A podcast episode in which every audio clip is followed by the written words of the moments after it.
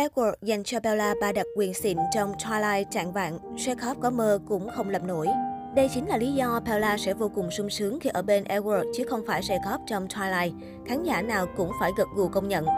Khán giả yêu thích loạt truyện và phim Twilight chắc chắn đều biết đến tam giác tình yêu cháy bỏng và đầy giằng xé giữa ba nhân vật Bella và Edward Jacob. Nếu như chàng ma cà rồng Edward sở hữu sự bí ẩn và quyến rũ, làm nữ chính phải sung sẩy, thì người xó Jacob lại mang đến cảm giác ấm áp ngọt ngào và luôn có mặt ở đó để vỗ về nàng. Fandom của Twilight đã dành thời gian dài cãi lộn tranh đấu về việc Bella nên yêu ai trước khi tác giả quyết định Bella Edward chính thức về một nhà.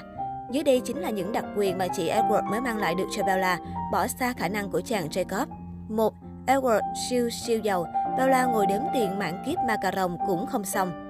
Edward đến từ một gia tộc ma cà rồng vô cùng danh giá và lâu đời, chính anh cũng sở hữu độ tuổi rất lớn. Nhờ đó, gia sản nhà Cullen chỉ có tăng mà không có giảm, cho tới lúc gặp Bella đã nước đố đổ vách. So sánh với Jacob, con nhà nông, thì rõ ràng Edward vượt trội hơn hẳn. Về tay chàng Edward, Bella không chỉ được sống một đời sung túc và vương giả mà còn sở hữu đám cưới trong mơ khiến bao khán giả muốn liệm đi vì đẹp. hai. Edward già dặn hơn hẳn Jacob, tính tình điềm đạm, sa dáng tổng tài, quyền lực có thể giúp đỡ nàng lúc hiểm nguy. Như đã nhắc ở trên, khi gặp Bella thì chàng Edward đã một trăm lẻ bốn tuổi. Độ tuổi này khiến anh chàng uyên bác và chín chắn hơn rất nhiều người thường. Xuyên suốt bộ truyện và phim, khán giả cũng nhận thấy sự điềm đạm, thông minh và hiểu biết của Edward là điều làm Bella bị thu hút nhất. Với vốn sống dày dặn, Edward luôn biết cách để giải quyết vấn đề của Bella. So sánh với chàng Jacob khi truyện bắt đầu mới chỉ mười lăm tuổi, Edward hoàn toàn ác vía. ba. Edward không có duyên ngầm với con gái của Bella giống như Jacob. Một chi tiết khẳng định Edward là sự lựa chọn hoàn hảo nhất định cho Bella chính là việc anh chàng không có duyên ngầm với con gái của Bella. Trái lại, Jacob lại vô tình sở hữu một sự kết nối định mệnh với cô bé Renesmee. Vậy nên, cho dù ngày trước Jacob có yêu Bella cuồng si, thì sau đó anh chàng lại quay ra yêu nốt Renesmee. Một tình tiết khiến nhiều khán giả phải cầm nín. Giả sử Bella mà kết hôn với Jacob, nếu mối duyên ngầm ấy còn xuất hiện, thì thực sự tình huống sẽ bệnh hoạn quá mức.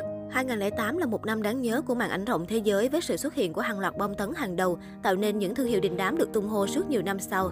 Từ Kung Fu Panda của hãng DreamWorks tới The Dark Knight của Warner Bros hay Iron Man, bộ phim khởi đầu cho đế chế Marvel hùng cứ tới tận ngày nay. Nhưng vẫn còn một cái tên khét tiếng khác, một bộ phim đã tạo nên cơn sốt khổng lồ không thể phủ nhận trong giới trẻ. Cái tên ấy là Twilight chạng vạn. Nhìn vào thành công rực rỡ của Twilight, ít ai ngờ rằng khi còn trong giai đoạn sản xuất, đây là một trong những dự án phim nghèo nhất lúc bấy giờ. Twilight do Shamus Entertainment, một hãng phim nhỏ đơn phương sản xuất. Người cầm trịch nó là Catherine Hardwicke, một nữ đạo diễn chuyên thực hiện các tác phẩm kinh phí thấp nói về tuổi teen, thay vì thể loại bom tấn chiếu rạp hoành tráng. Twilight thậm chí cũng không phải một dự án đặc biệt được hãng phim giao cho Catherine. Trên thực tế, Catherine ban đầu nhận được tới năm kịch bản phim khác nhau và Twilight chỉ là một trong số đó. Tới ngày ra mắt của Twilight, mọi sự coi thường đã tắt lụi khi bộ phim thu về hơn bảy triệu đô la Mỹ chỉ nhờ các suất chiếu sớm. Trong những ngày sau đó, nó trở thành một hiện tượng khi liên tục lập thành tích khủng tại phòng vé, thu về gần bốn trăm triệu đô trên toàn cầu. Không khó để lý giải thành công vượt bậc của bộ phim này. Twilight không chỉ loại trừ nhiều tình tiết xến xúa lê thê trong nguyên tác mà còn rất thành công khi đang xen chất trẻ trung của phim teen với yếu tố kinh dị và tình cảm.